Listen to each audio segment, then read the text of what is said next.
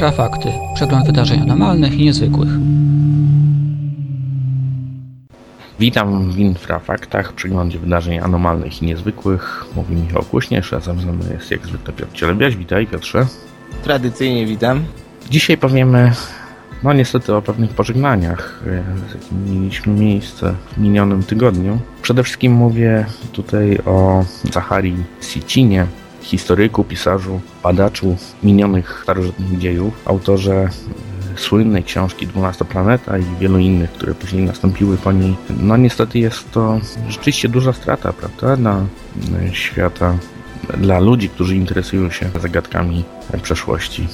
No tak, pan Sitchin, Amerykanie nazywali go mm, czasem Sitkinem, urodził się w roku 1920 w Baku. Mm, Potem pomieszkiwał sobie przez jakiś czas y, w Jerozolimie, a następnie w Stanach Zjednoczonych, gdzie zmarł. Okazuje się, że rzeczywiście jego dzieła wywarły bardzo duży wpływ na coś, co nazywamy paleoastronautyką, czyli taką dziedziną, no nie nauki, ale na pewno dziedziną, która interesuje się taką koncepcją, która mówi, że w przeszłości nasza planeta została odwiedzona przez istoty mm, z kosmosu. I tutaj y, Sitchin zastanawiał się, właściwie on poszukiwał dowodów na to, że tak było, a próbował dopatrzeć się ich w przekazach sumeryjskich i innych. Dzięki niemu po części narodził się mit planety Nibiru, planety X oraz właściwie Sitchin położył podwaliny pod mit o roku 2012, chociaż on się odżegn- ożegnywał od tego, ale to dzięki niemu właściwie pojawiło się, pojawiło się to szaleństwo związane z rokiem 2012, z planetą Nibiru, bo to wszystko wynikało z jego prac. A później niektórzy powiązali to z, kalend- z kalendarzem Majów, tak zwanym. Tak, z kalendarzem Majów, z tym wszystkim. A Sitchin mówił wprost, że te pierwsze cywilizacje zostały poniekąd wspomożone lub założone m, przez przybyszów z planety, m, którą on m, za starożytnymi nazwał Nibiru i która to planeta miała co jakiś czas, prawda, przelatywać w pobliżu Ziemi, taką miała tam swoją charakterystykę. Oczywiście wiele osób zaczęło potem domniemywać, że ta planeta powróci i, i zrobi nam znowu jakąś wielką e, nie, nieprzyjemność, że ci Anunnaki, czyli ci mm, bogowie, którzy Mhm. zapoczątkowali tę cywilizację, powrócą tutaj do nas. Ja oczywiście wiemy, że to się nie stało. Sitchin e, sam mówił, że wiele osób odebrało to po prostu nazbyt serio, to znaczy zbyt e, Dosłownie. dosłownie i dobitnie. Mhm. I on sam, jak pamiętamy, pod koniec życia bardzo był zły na tych wszystkich, którzy e, twierdzili, że to on zapoczątkował mit o roku 2012. Tak, ale on cały czas tkwił przy swojej teorii. Na stronach e, późniejszych swoich prac e, starał się jakby cały czas udowadniać e, tą swoją tezę o ingerencji pozaziemskiej w, w rozwój naszej cywilizacji i w ogóle ludzkości. Ale co ciekawe, właśnie mm, jeszcze do końca, bo jeszcze parę miesięcy temu żeśmy mówili o tym, że kiedy on- odnaleziono mumię starożytnej sumeryjskiej królowej lub księżniczki, właśnie Sitchin domagał się badań, dogłębnych badań naukowych nad nią, w tym badań e, jej DNA. No niestety nie doczekał się e, efektu e, tego i czy w ogóle to, czy to się stanie. No tak, bo on twierdził, że w, w grobowcu tej ym, królowej czy księżniczki znaleziono inskrypcję, która mówiła, że była ona półboginią i on y, troszeczkę, myślę, naiwnie tutaj zakładał, że badania genetyczne mogłyby potwierdzić jego teorię, że tam kosmici ingerowali w nasze w nasze mm, geny, ale tak naprawdę z Sitchinem naukowcy się nie zgadzali. Oni mu wytykali szereg błędów nie tylko w interpretacji tych tekstów, Mhm. ale nawet w samej transkrypcji. Dlatego te poglądy były oczywiście nieuznane przez naukę, ale wywołały furory. I y, jeżeli mówimy o jakichś dwóch znanych autorach y, poruszających ten temat y, paleoastronautyki na świecie, to pierwsze nazwisko to Sitchin, a drugie Deniken. I podczas gdy Deniken troszeczkę nam w tych ostatnich latach odjechał, y, wysuwając szereg dziwnych twierdzeń, to Sitchin nadal sobie operował gdzieś tam na, na, na obrzeżach, sprzedając spokojnie swoje książki i ciesząc się uznaniem. No i co najważniejsze, on miał 90 lat i on cały czas działał. Tak, tak. No bardzo to smutne rzeczywiście i szkoda tego odejścia. Ale to niestety nie jedyne, z jakim mieliśmy do czynienia w tym tygodniu. Jakoś tak się złożyło przed właśnie świętem zmarłych, że, że tak powiem, świat ufologiczny poniósł jeszcze jedną stratę, dlatego że zmarła Betty Mailer z Irlandii. No tak, była to przewodnicząca irlandzkiej organizacji badającej UFO. Z tą panią mieliśmy jakiś y, kontakt przez, przez pewien czas dość dawno temu. Co można powiedzieć o, o pani Mailer? No z pewnością tutaj stała na czele organizacji jednej z wielu.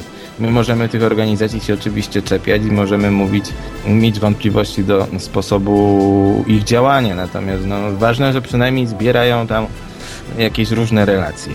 Co do kolejnego tematu, to jeżeli mówiliśmy o micie 2012, to pojawiła nam się nowa legenda. Nowa legenda e, osadzona w tych naszych klimatach zjawisk niezwykłych, tudzież science fiction, która jest e, no chyba najbardziej kuriozalna ze wszystkich. Tak, już odbiegając od tych tematów pożegnań smutnych, e, może przejdźmy do czegoś weselszego. No furorę robi w internecie e, historia o podróżniku w czasie, w zasadzie podróżniczce, bowiem mowa o kobiecie, która występuje na filmie nakręconym w 1928 roku. Film ten przedstawia uroczystość z okazji premiery filmu Czerniego Chaplina, na którym widać rzekomo e, kobietę, która rozmawia przez telefon komórkowy. E, no tak, i oczywiście zaraz y, pojawiły się różnego rodzaju teorie. Nie jest to pierwszy tego typu przypadek, bo jak pamiętamy chyba z rok temu, no może trochę więcej, tak, tak, mieliśmy, do czynienia, mieliśmy do czynienia z filmem, y, na którym pojawiał się pan, który twierdził, że kiedy wszedł pod y, taką E, szafkę w kuchni, to spotkał siebie z przyszłości. I nawet to nakręcił. No, to się pojawiło w internecie, mm, od razu spekulacje. Tak, później się okazało, że e, była to część, z tego co pamiętam, e, kampanii reklamowej pewnej firmy produkującej telefony komórkowe. No właśnie.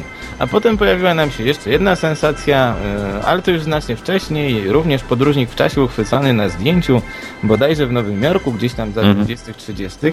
No i jeszcze najwcześniejsza z tych e, legend to chyba przypadek mm, e, bardzo podobny. Pamiętasz na pewno taką słynną opowieść, która pobrzękiwała tutaj nam w różnego rodzaju opracowaniach, książkach i w internecie o panu Pokrowskim. No tak, z tym, że później się okazało, że prawdopodobnie to był fragment jakiegoś opowiadania lub e, książki. Powiedzmy może na czym ta historia się skupiała. Otóż około roku 1980 pewien funkcjonariusz, były KGB, opowiedział swojej twórce przedziwną historię, jak to gdzieś tam po wojnie schwytano człowieka, Rosjanina, który miał przy sobie bardzo dziwne dokumenty i bardzo dziwne papierosy. No, dokumenty pochodziły z roku 2000 bodajże 11 lub 12, dokładnie nie pamiętam. Mhm. No i rozpoczęła się cała lawina spekulacji, kim był ów obywatel Pokrowski i jakim cudem dostał się w nasze czasy. Oczywiście pojawiło się e, stwierdzenie, że był to jakiś tam podróżnik czasowy i tak dalej. Natomiast, no jak mówił, no okazało się, że niestety albo stety, albo najprawdopodobniej to, była, to był wymysł, jakiś bardzo fajny wymysł, bardzo ciekawa koncepcja jakiegoś tutaj autora.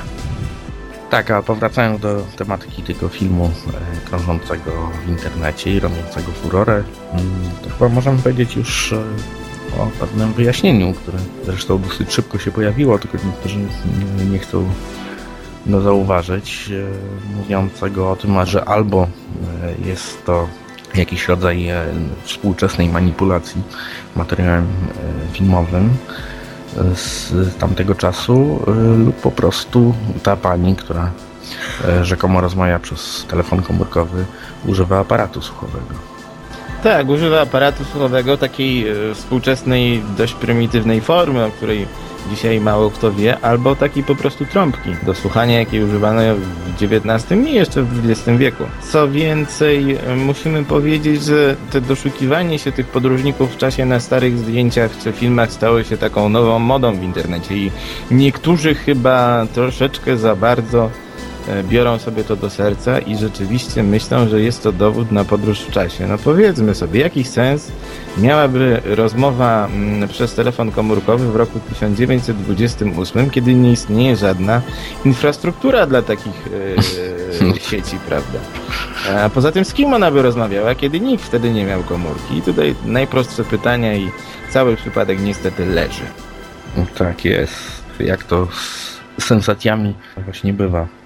Powiedzmy jeszcze może parę słów o artykule, któryśmy opublikowali, który mówi o tym, że naukowcy doszukują się e, i rzekomo mają dowody na e, efekty paranormalne.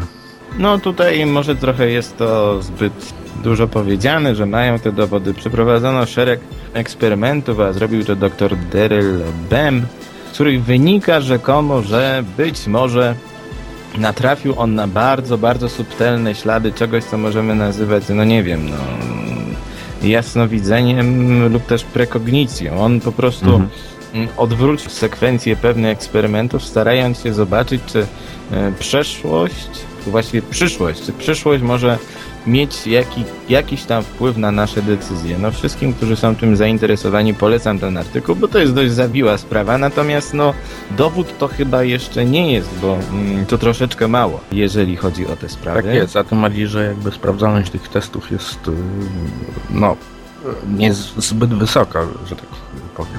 Tak, jak, jak w przypadku wielu innych y, tego typu eksperymentów okazało się, że jeżeli te zjawiska są, to są bardzo subtelne, tak? Że one być może zachodzą, ale zachodzą w taki sposób, że my tego mm, nie zauważamy, że to są zjawiska pokrewne temu, co my nazywamy intuicją, przeczuciem, tak? E, Mhm.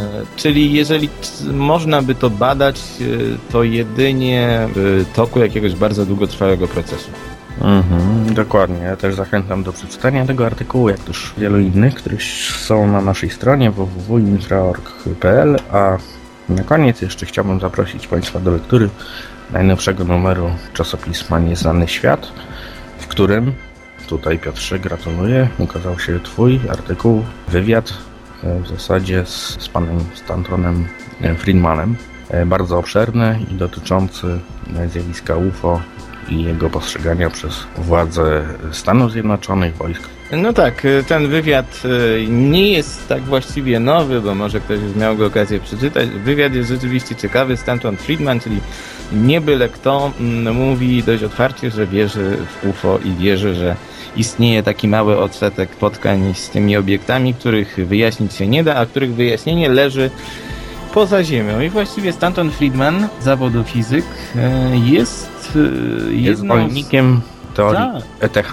Tak, tak. Jest takim chyba jednym z niewielu niedobitków, którzy wierzą w to, że kosmici mogą tutaj do nas przylatywać w taki sposób bezpośredni, czyli używając tam jakichś swoich cudownych maszyn. Mm, Natomiast no, skąd on to wie? Nie ukrywajmy, że Friedman miał dostęp do mm, niektórych dokumentów, miał dostęp do wyników niektórych badań i myślę, że mówi to jak najbardziej szczerze. No nie owija w bawełnę, że nie wszystko jesteśmy w stanie wytłumaczyć. Tak, także zachęcam Państwa do przeczytania tego artykułu, który również e, znajduje się na naszej stronie. Zachęcam do udziału w naszym forum. Zapraszam do kolejnego wydania Infrafaktów za tydzień. Dziękuję Ci Piotrze. Dziękuję. Do usłyszenia. Wysłuchaliście Infrafaktów, czyli przeglądu wydarzeń anormalnych i niezwykłych. Programie wykorzystano utwór CJ Rogersa pod tytułem Back to You na licencji Creative Commons, realizacja Michał Kuśnierz i Piotr Cielebiaś dla Radia Wolne Media.